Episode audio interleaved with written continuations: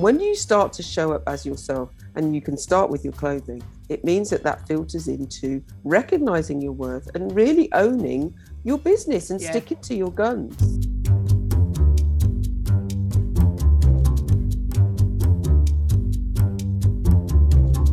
Hey everyone, and welcome to the Moneymakers podcast. I am so happy you've chosen to join me today. This podcast is for anyone who wants to make more money without leaving their integrity behind. I'm Ray Dodd, a money and business coach.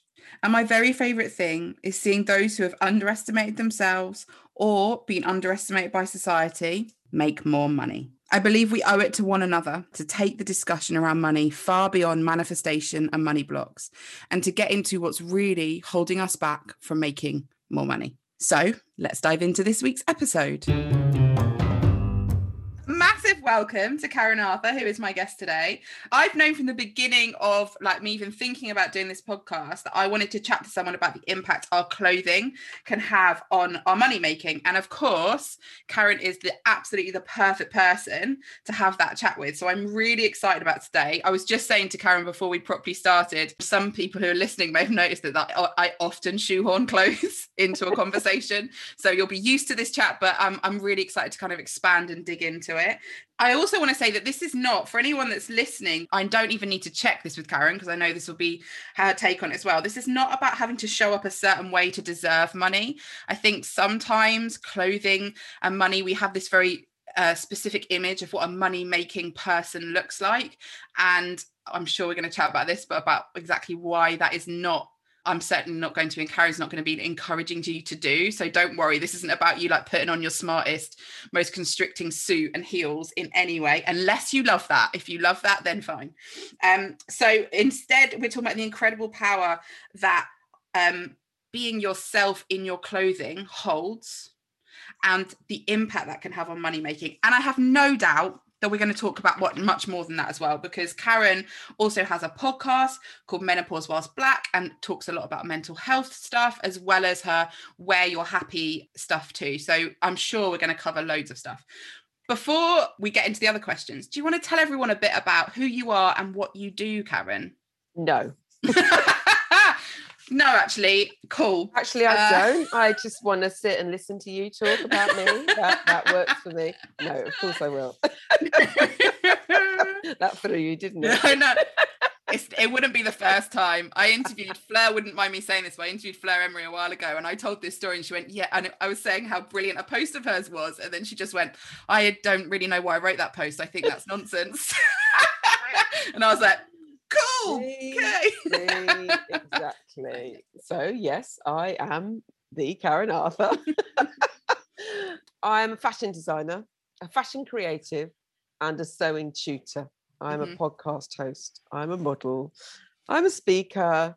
And I was a teacher for almost three decades. Wow. Um, so I live very strongly by the mantra of doing what you love and seeing Mm. where that takes you. I recognize that I speak from a place of privilege, but I've created that privilege, I'm going to say, Yeah. um, around how I've managed or not managed money or Mm. my all that kind of stuff. You know, last year I didn't have podcast host on my on my Yeah. roster. The year before I didn't have model on my roster. So Mm, who knows what next year will bring? But yeah, mhm. That's Nice. me. I think. Yeah. And it's the modelling stuff. I wanted to ask you. I live in Faversham. You were in your Specsavers. You were in our train station. I think our mutual friend Emma Brammer took a photo of herself by it. Was the modelling something that's happened later, or is that something that you've you've always done? It's really funny because uh, yeah, the modelling is definitely something I've gotten into later. But what I will say is, when I was young, when I was what was I seventeen? Before I left, I was brought up in Banbury, in Oxfordshire. So Mm. before I left that small market town to go off to the big wide world of Leicester, Yeah. uh, I did go to a local um, photography studio to have pictures taken to become a model. Mm, mm. But they um, said that I could be a glamour model. Now, anybody who re- right your face, re- anybody who remembers the Sun Mm. and awful page three, yeah. the Mirror, That's what glamour modeling was. Yeah. And I was out of there like a bloody Yeah. shot. Absolutely. So I, I Ah. so I've done like the odd fashion show and stuff like that, but I no, I wasn't a model. No. And and I certainly didn't get paid for it. And then I hit 55 and I did some modeling for Lumen app because I basically I had I'd made a dress for a Right. client, a client and her friend started an app, a dating Mm. app for the over 50s and they wanted real Right. people. And Yeah. so I did some modeling for them. And somehow Specsavers got hold. And then next thing you know, I was modeling for them. And now I'm signed to a model agency. So there's that. And you are an excellent glasses wearer. So it feels like Specsavers is a good thing. Because sometimes the models in Specsavers, and I'll say this because I don't want you to get in trouble, but they don't look like they wear glasses. I hear you. I, I totally they look like you. they're floating on their face. I do hear you. You However, wear your this, glasses. this campaign around, they they reached out to people who definitely wore Mm, glasses. Mm. And it's not so much Specsavers. I see a lot of No, it's ads- glasses. ads, Ads. glasses ads where Yeah. They've got a model and they plonk glasses on them. Yeah. It doesn't work, which is Yeah. why Specs- Specsavers, I, I suspect that campaign was incredibly successful. It was Um, brilliant. I knew who you were anyway, so I was like, I remember being like, oh, that's Karen Arthur. but also, it was very attention grabbing anyway. I mean, it's getting so much better, isn't it? Like we're seeing different bodies. Like it's so exemplary of exactly what it used to be like where i'm guessing you had a certain pair of boobs and so you can be a glamour model that's the only place you can go whereas now it is i'm not saying it's good i'm not saying it's perfect I hear you. I but hear you. there is you know there is this like nudging shifting over to seeing people that reflect There is certainly a trend, and I use that word deliberately, yeah towards using black and brown faces in Yeah. advertising. yeah and I have thoughts on that that we may or may not go into, but certainly it is lovely to see, yeah but we're not stupid.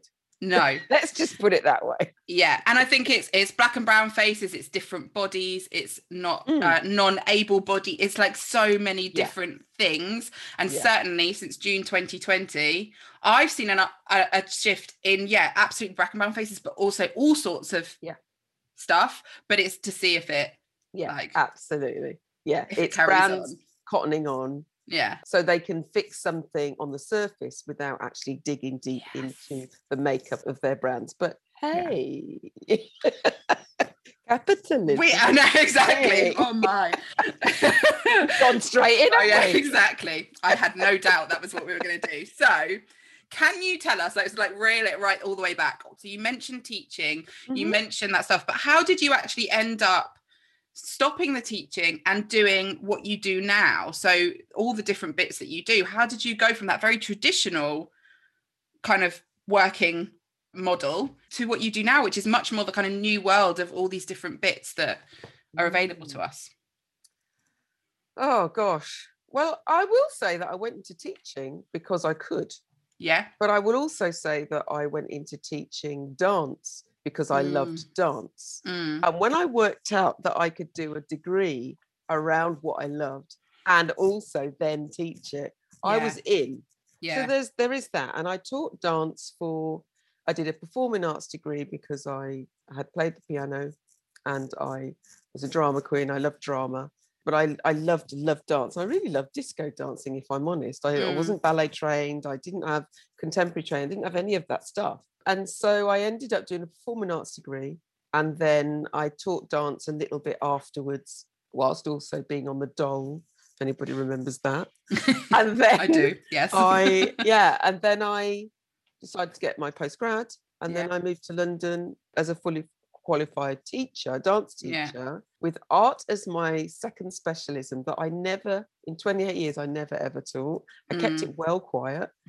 Um, and so I taught dance. And then after about 17 years, I got an injury. I went into my, the head at the time at the school, The school was North Westminster School, it no longer exists. North Westminster Community School. And I said, listen, my foot hurts, but I'm really good with the sewing machine. Can I teach textiles? Mm. And at the Mm. time, there was a textiles teacher. And in three months, she moved to America and they gave me her job. oh wow Honestly, it was nothing to do with me. It's almost like I called it Mm. in. So I taught textiles for a couple of years, and then I was asked to become acting head of year. And I thought I could do that. Why Yeah. not? Yeah. I absolutely loved it. I was Mhm. like, oh my God, this is great. The hardest work I've ever done in teaching, I will Mm. say. It's teaching. Any teachers know this. You can't just go into work, teach, and come home again. That's not what teaching is about. It's everything. It's it's your life. It consumes you. And Mm, being a pastoral leader was the hardest work I'd ever done. mm, So I did that. I moved schools. I moved to Plumstead Manor and then I moved to another school and then boys' school. And teaching changed in that time. Email arrived. So Yeah. you were at the beck and call of parents, mm, teachers, line managers, to everybody. yeah. But the teaching system, the Tories came into government, Yeah. you know, and every child matters became, you know, every statistic matters. Yeah. And I noticed I didn't love it as much, but I was suppressing that because I was fixated on paying my mortgage. Yeah. I'd split up from my partner. We'd been together 20 years. It wasn't the, the great split up. Are there any great split ups? I'm sure there are. Ours wasn't. And so I wrapped my arms metaphorically around my children, my daughters, Mm, and I made everything about keeping my house. I did a load of stuff. I changed my will. I dropped a pension. I did lots of things to make sure that I was financially secure mm, for my daughters. yeah. And so I didn't notice me falling out of love of teaching. I didn't really Mm. notice it. And then Mm. my girls went to university. So Mm, 2014, they went off to university. One went back, one went for the first time. And for the first time, I had to turn the gaze on myself. And I wasn't too happy. mm, You know, I yeah. I did I thought, God, is this it then? Is that is that it? I just work and I come home and work and then I go to bed and then I get up and then I do it all over again and then I die. Yeah. it? Yeah. they kept putting the retirement age up. Yeah. Well, I don't know what it is now because I no longer do that. I don't take any notice, but it was winter, going into winter, it was getting colder. My boiler broke. I was going into menopause and I was in denial. And I Mm. had never had any therapy really Mhm, to to speak of from when I split up from my partner. Yeah. So I was ignoring all the stuff that was shouting at me, going, Take care of yourself, take care of yourself, take care of yourself. And I was going, Yeah. Woo, I've got to work, I've got Yeah. to work Yeah. and so it lit me down as as uh, the caribbean community would say i yeah i broke that's, Mm, that's basically it i broke Yeah. and so this is a long-winded story i'm really sorry to anybody who's Don't be listening. sorry. We So need to I, hear it. i had time off work. I tried to get better to get back to work. I thought about work all the time. I clearly wasn't getting better. I went Mm, back to work. It wasn't very good. I was Mm. forgetting things. I had brain fog.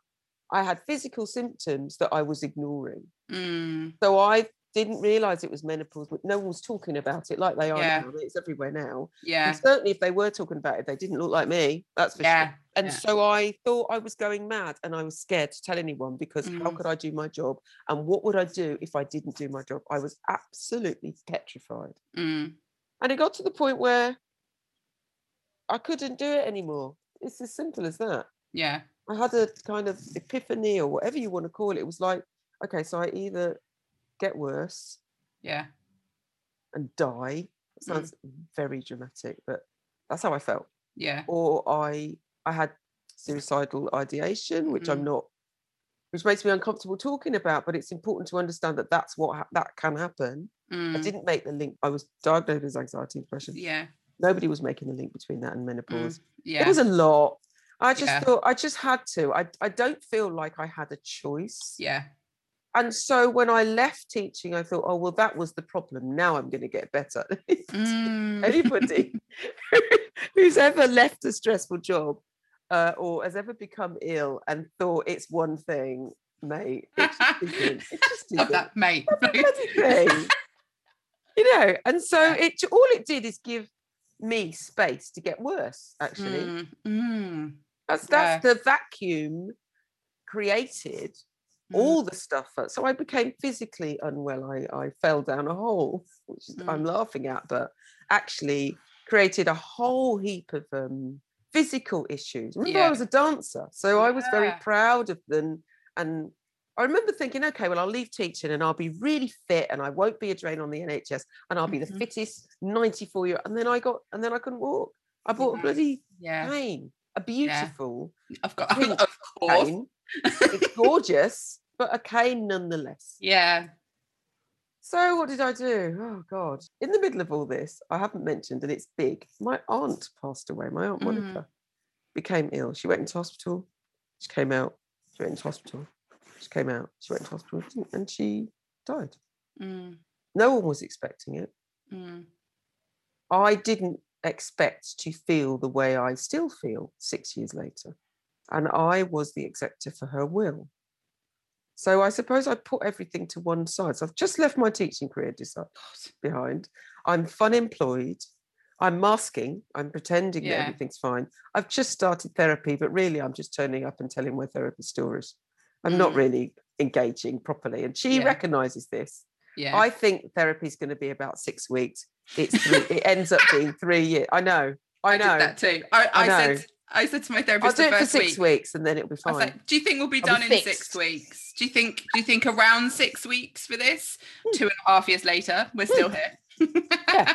I and I and I also I had also not been into therapy for ages. One because I was busy fixing everybody else and making Mm. sure everybody else was okay, but also it was expensive. yeah. And I decided I couldn't afford it. I decided that therapy wasn't for me. It was some it was something other people did. No one talked about therapy. Black Mhm. folks didn't do therapy. It mhm, wasn't talked about in the black community. Yeah. In fact, my aunt, my dear departed aunt, called me off. Uh, she called me up to tell me off. I told my mum very tentatively. mm, She told my aunt. My aunt called me to tell me I don't need to pay a stranger Yeah. to talk about our business Yeah. and that I could talk to her and I could talk to Mm, my mum. And I was like, right, that's not how it works. Yeah. you Sorry. know, with all due respect, Auntie. Yeah. And then a month, two months later, she was gone. I remember packing up her flat, her lovely little flat in Peckham, which if I could have afforded, I would have bought because hello, Mm. Peckham, Yeah. gentrification. Yeah.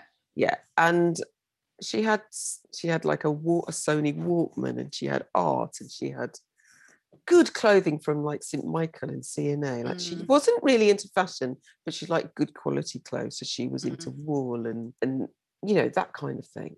A lot of her stuff, we had to sell the house. Part of the will was we had to sell the house, so the flat. So I had to get rid of a lot of her stuff. A lot of stuff went to uh, secondhand shops, but there were a couple of skirts that I kept, and one is a red maxi skirt which I actually wore yesterday Mm, because June is the anniversary of her passing. mm, And so I was drawn to that yesterday from St. Michael, which is the old Marks and Spencers, Yeah. and a pleated chiffon number, which is far too big for me, which I belt in from C&A, and a bangle that I haven't taken off.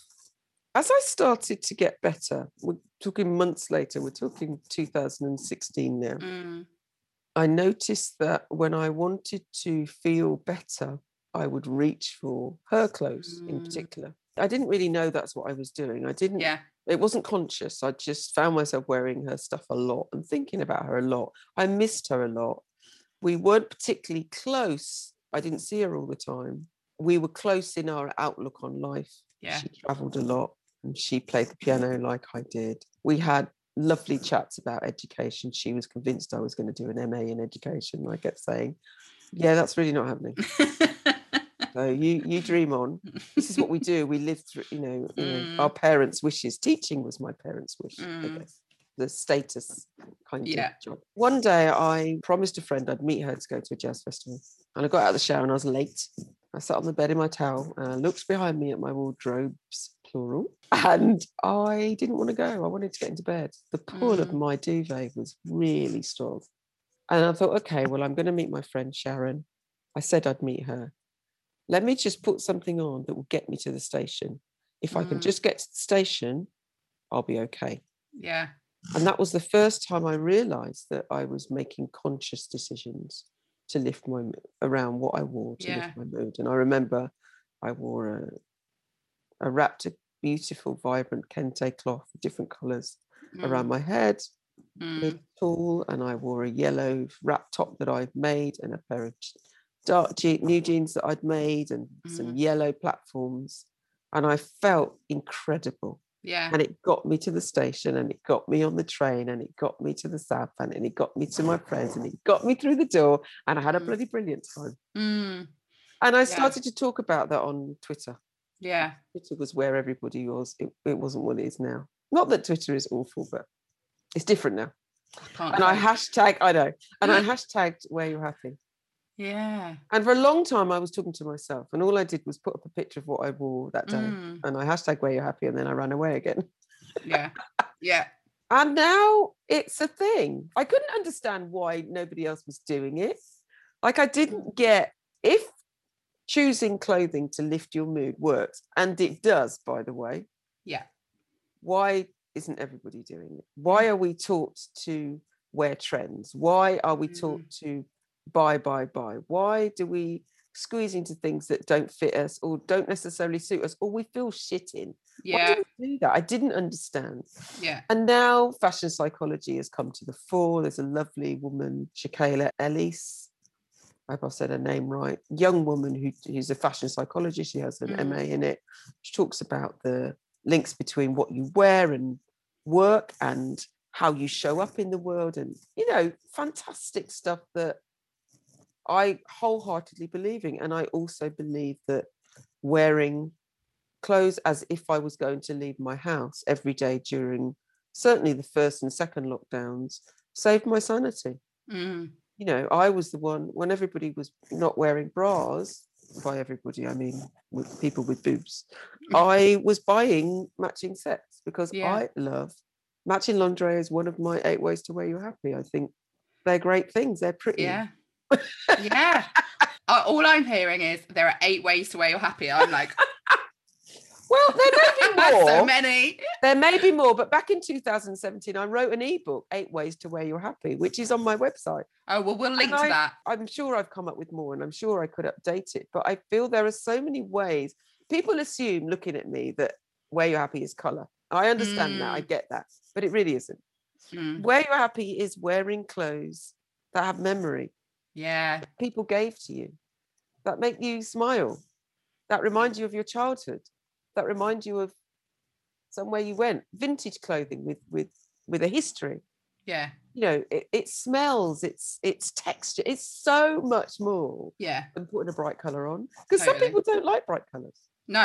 And actually, like, you know, I can't wear black. Like, I just can't, it doesn't feel right on me. But it's an incredibly chic, um, it can look Mm. amazing on. Like, there's nothing wrong with that color. It's just, I, I personally feel very fidgety if I'm not wearing something that I feel reflects me in that moment. Like mm. I get really like like after I had kids, I used to wear vintage dresses all the time. Mm. Um, I even went through a small phase and stopped because I just couldn't deal with it with the corsets and everything.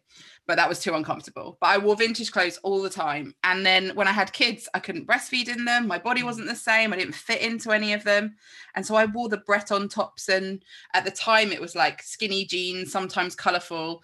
But there's nothing wrong with that. But it's so not me. it's a uniform darling. Yeah. And I felt it was the mum, it's the new mum uniform Yeah.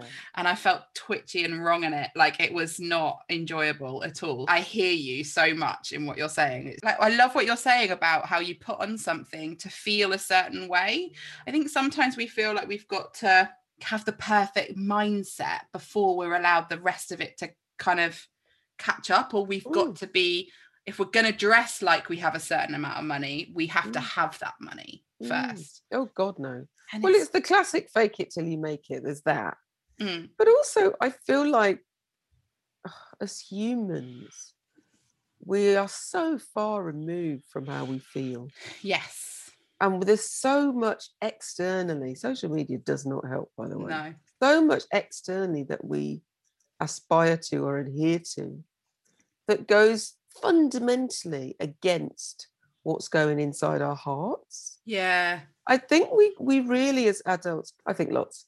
I think that um covid has kind of helped some of us i Yeah. don't mean everybody because covid has been the Mm, situation has been horrendous for many Yeah. many people but for some it has allowed them, us, them, to take a step back and work out what they love and what they don't love. I think fashion is part of that. Yeah. I think that we are taught as women so much. But Mm. one of the things that stick to fashion is that we have to look a certain way. There Yeah. are rules, there are Yeah. rules. So I've reached the ripe old age of 59, and apparently there are certain things that I shouldn't be wearing. Fuck that shit. oh, Um, totally. but also, you know. Now, I mean, fashion magazines are cottoning on the, the fact that lots of people aren't having that, women aren't having Mm. that. But this stuff is really difficult to unlearn because, Yes. bottom line, fashion is a business. yeah, They want you to buy clothes. yeah, And what it does is it can often prey on our insecurities about how our bodies are. Our bodies change. Mum status, growing older, perimenopause, menopause, all the things that make our bodies change because guess what? That's what they do. yeah, Means brands can tap into our insecurities. And so Mm. Also we become very busy. So it's easy to reach for the stuff that is clean and goes together. So you Yeah. stick to wha- a mono palette, you Yeah. know, and we decide that certain things look better on other people yes, back in the day, I would go. I remember uh, going into Wallis one day. I used to love Wallis. It's cheap, you know, in my fast fashion days. yeah, And I took ten items in. I asked, I begged the lady on the door, on the on the door. You know what I mean? The Yeah. room. I think you had to take eight, and I took ten. I took ten items in, and I stood in that tiny little cubicle with that really awful mirror and tried every single one on, and every single one looked like shite. yeah, Now, I'm a fairly confident around my body. I've gone down and come back up again because it's my body. It doesn't matter what anybody else thinks of my body. And it moves and it works and I'm here. yes, So yeah, I tried all these clothes on. They didn't look right. They were they weren't made well or they they the color wasn't every single one. And I thought, you know what, fashion isn't for changing bodies, it's for size Mm. 10s and size 8s and young people and people with it's just not for me. Mm, And so I gradually kind of stepped away. And I will say that Wear Your Happy has allowed me to do that because I literally wear what the F I like. yeah, I, I literally sometimes I look very well put together in a conventional way. Sometimes I look I use the phrase like an explosion in a paint factory. yeah, Sometimes I look like a candidate for a fancy dress, mhm, but I go with what I'm pulled to and then I work my look around that. So if I fancy wearing my red hat with buttons all over it, I'm going to wear that and then whatever comes after that it's fine because yeah, that hat I made, I made first of all, and Mm. also the person who taught me to make it, Catty Jenner, who is now the realness in business, is a good, good friend of mine, and it Yeah. reminds me of all the cackling we did in her studio. yeah, You yeah, know, so yeah, I feel when we were four, when we're four and we get dressed mm, and we want to wear what we want to wear, and our parents are going, you can't wear those wellies. Mhm. It's 30 degrees outside, or you can't put that tutu on. Put some, I mean, not so much now, but certainly I remember yeah, being policed, and then you have your u- school uniform and all that kind of stuff. yeah, I feel that that feeling, tapping into that exuberance for life and not Mm. caring what anybody thinks, because who is it? You're the center of the universe. I feel Yeah. like we need to bring that back into our I dressing. love that. You know?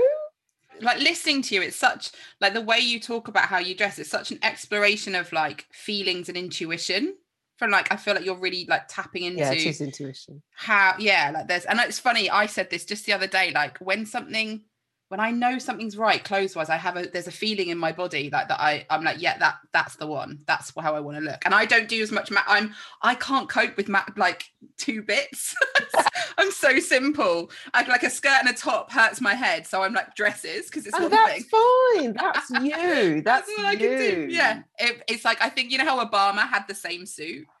For me, it's like I've got a dress and I put on a Yeah, dress and yeah. I I can look at the pattern is what represents the day. Yeah, I understand. But yeah, it's so interesting hearing you talk about it from those like the intuition and the feeling side. How do you think that can impact people in how they because I'm also struck by the um the confidence that comes with that, if that's the right word, to stand out, to take up space in that way, to know that people, you know, on your days where you're like a explosion in a paint factory, that people are going to look. They are Mm. going. There is going to be that.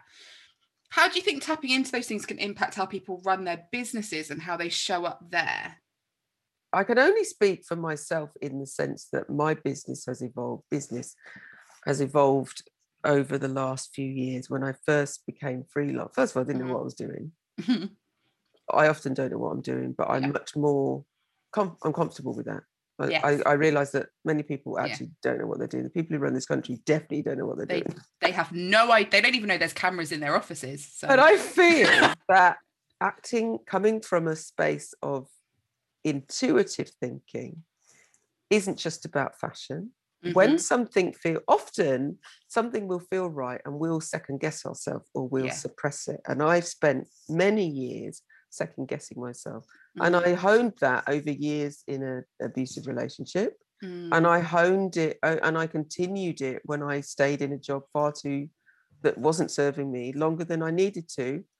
So I was ill instead, you know? Mhm. So I feel that Yeah.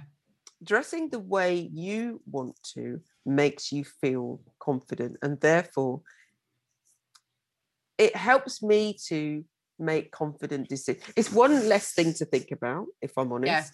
And it means that I can make decisions that work well for me and my Yeah. business. Most freelancers, they're trying to do what they love. Yeah. And so it's your passion, it's Yeah. your it's your everything. I just feel like that can reflect itself in the way you Mm. dress. And that doesn't mean that you have to dress ostensibly like you look slightly bonkers. It doesn't mean that. It means that your your pupils dilate when you look in the mirror. Mm. Oh yes. It means that you honor yourself and love yourself enough to put on what you love Yeah. and not what other people Yeah. love. You're not looking for the validation of a man or Yeah. a friend or social media or I did a wear your happy challenge in back in March and I remember being very aware that social media means that I didn't want people to curate their look. Yeah. I wanted to get across the fact that if you decide what you're going to wear and then you also decide to take a picture, that's your business. If you Mm. also decide to tag me, that's also your business. I'm not interested. Honestly, it Mhm. sounds, I mean, it may sound contrived, but I, I strongly feel that way. What you wear is nobody's business but your own. Mhm. And so dressing to suit you means suit your feelings, I mean, Yeah. not the way you look, means that the other things that you do in your best business, it kind of it filters over, it spills over. Totally. I'm thinking of an analogy, but I don't know whether it works. But I'm just going to go with Let's it. go I with used to I used to drive a car. I don't drive anymore. I don't have a car anymore. When I was driving long distances and I'd stuck in traffic in London, I noticed that if someone let me out into a road after a traffic jam, it meant that I was more likely to do that Yeah. to the next person. Yeah. There's It's studies on that. Yeah. Are there? Oh my Yeah. god! Yeah. There are studies on that. Right. Yeah. So it's it's like smiles. It's in, they're Yeah. infectious. If someone opens a door for you, you're more like it's like I don't know. It's just Yeah. putting some kind of happy, positive energy into the world. And I'm Yeah. not your positive vibes only gang. I'm not that person.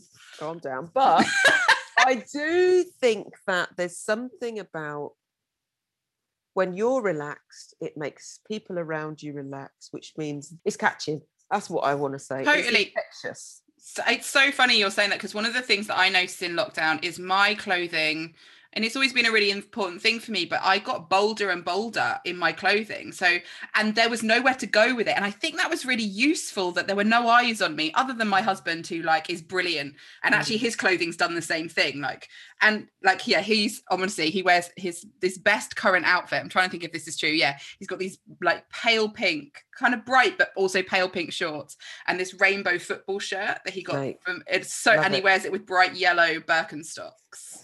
And he's got a big beard and like Oh, he is love it. brilliant. We've both done it, but it was it, there was something about not having those eyes on me so much, but then going out and being like, I used to be like, oh, people are going to look at me, and now I'm like, people are going to look at me.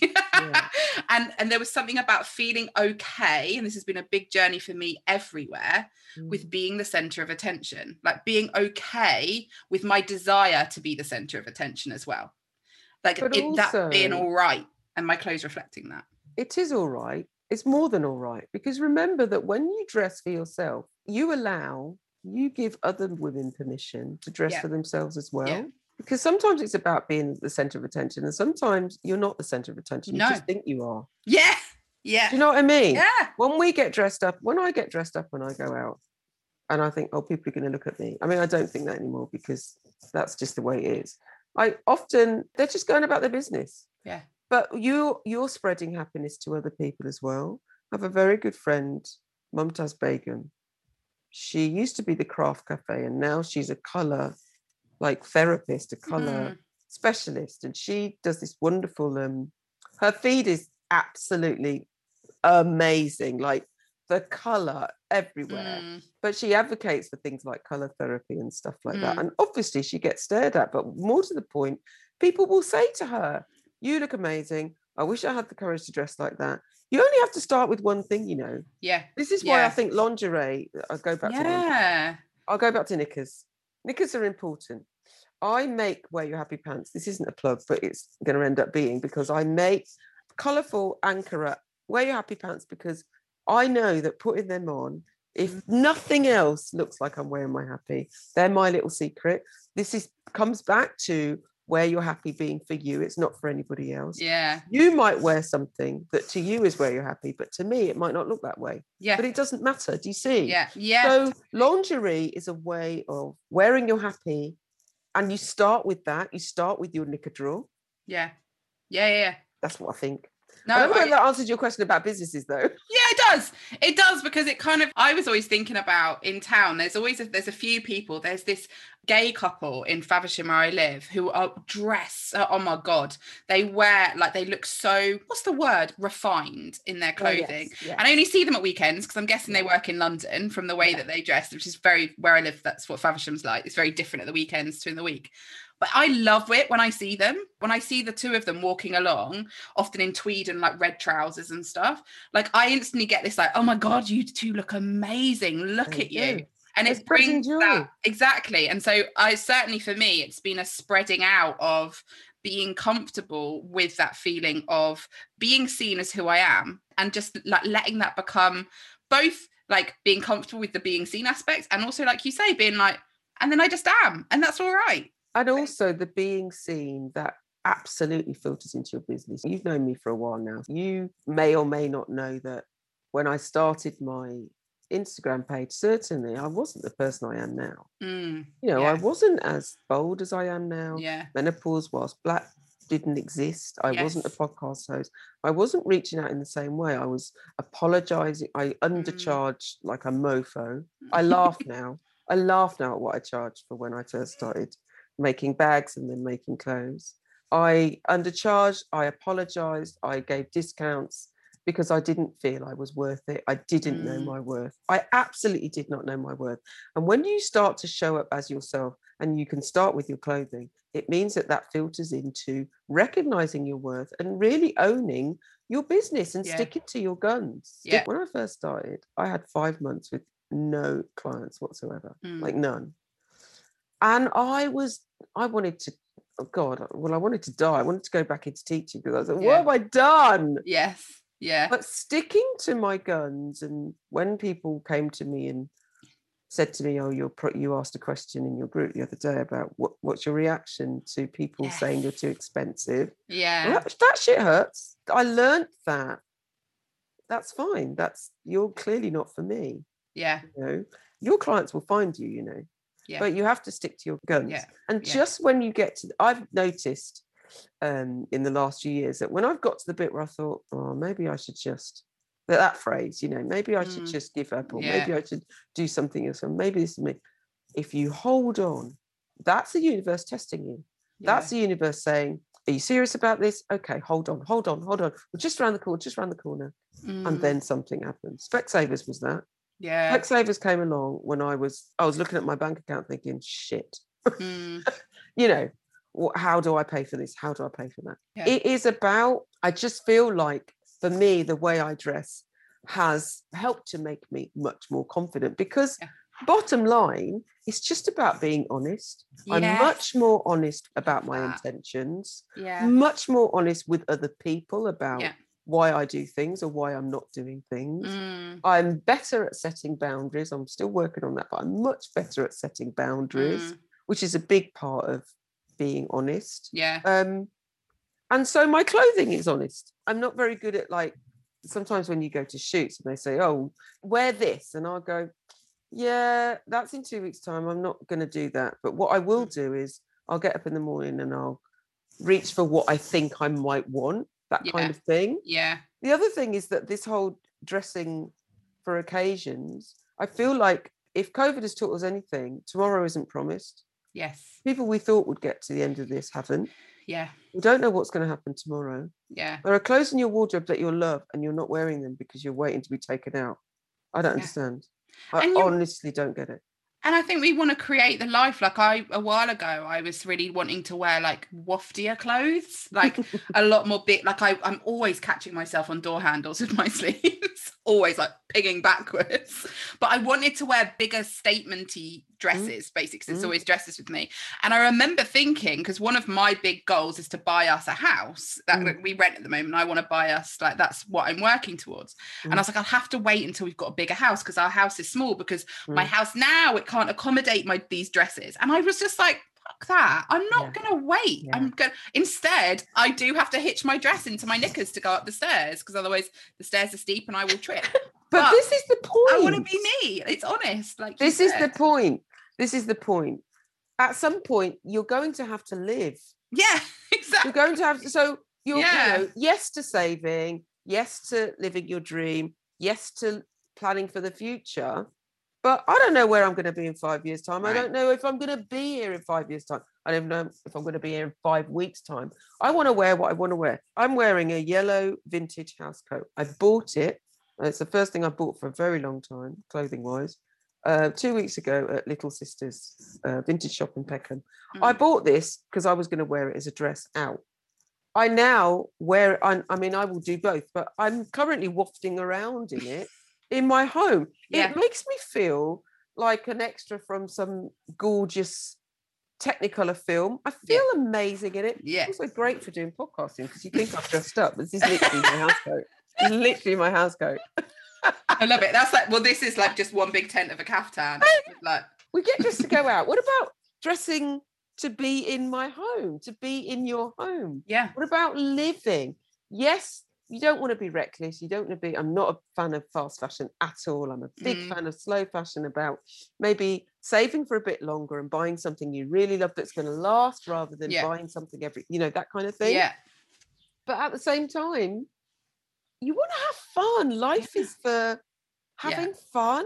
There's so much, isn't there? it is so much. Yeah, and it's it's just it's so interesting. So many people do my courses and they're like, I wasn't expecting to change how I dress during your course.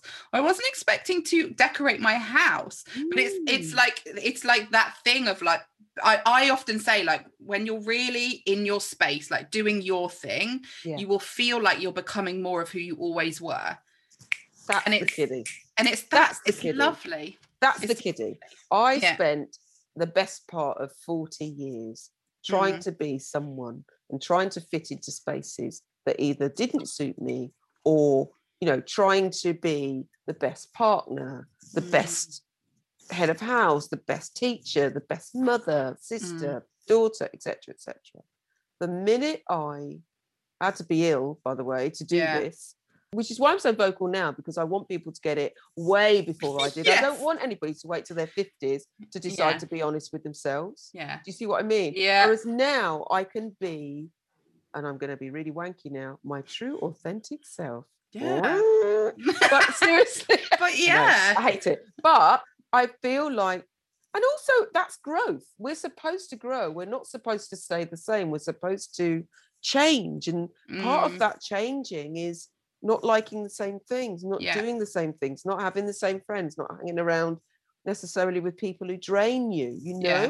and yeah. so i feel like yeah that being yourself and dressing is just part of that it's just a tiny part Exactly. of that know? exactly.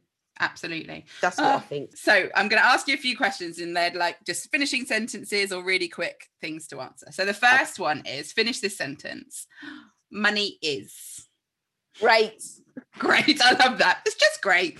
Um, favorite book you've read recently, and it can be. It doesn't have to be a business book. It can be anything. Or listen oh to. man i'm i'm devouring books at the moment i am half okay so i really love the shift by sam baker Mm, I uh, haven't which is read a that. call to action. it. It's a call to action for midlife women. I really, really love Mm. that. It's not for everybody, but I just kept going, yes, yes. you know, I was like, you know, I don't know, when Harry met Sally, that scene, you know. but I, I am currently devouring Emma Dabiri's book, the old one, not she's got a new one out. The old one, which is um, Don't Touch My Hair, Mm, which is just incredible. It Mm. just speaks to me on so many levels. I want Mm. everybody to read it.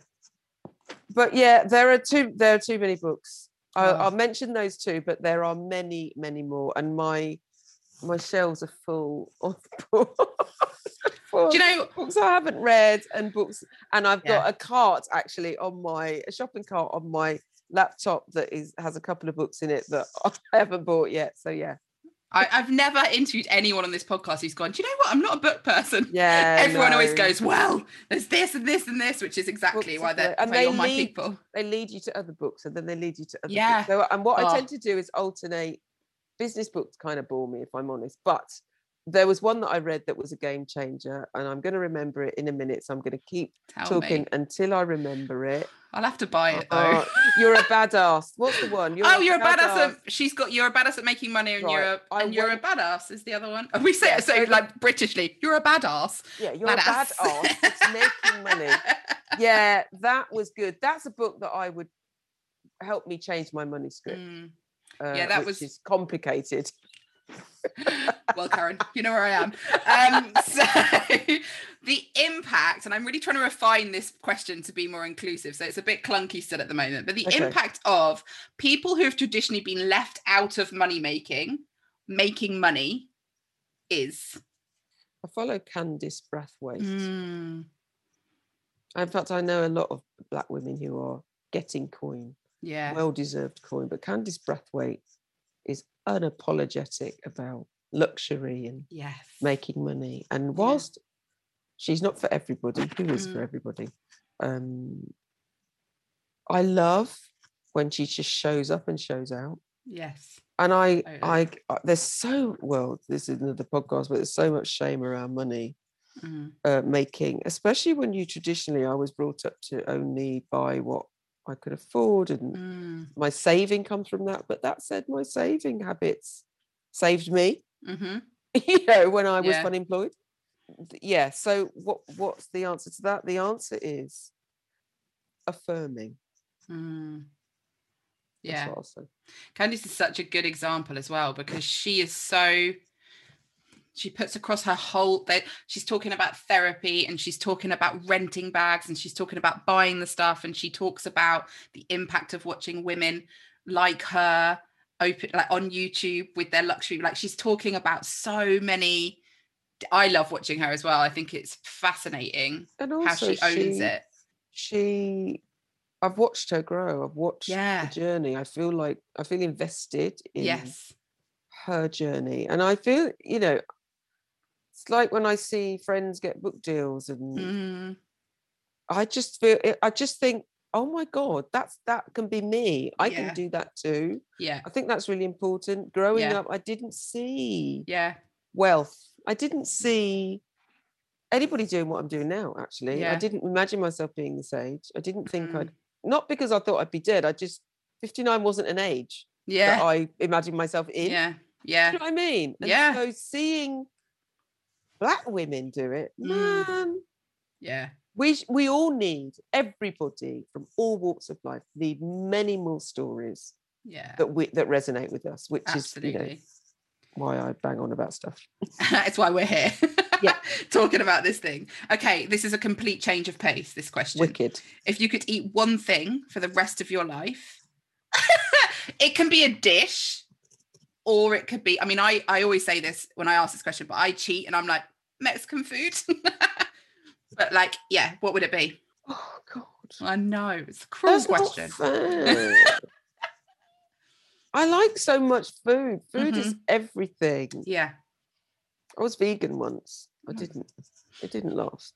It did last, but no. The- The reason I can't be vegan is I really like cheese. Oh, well, exactly.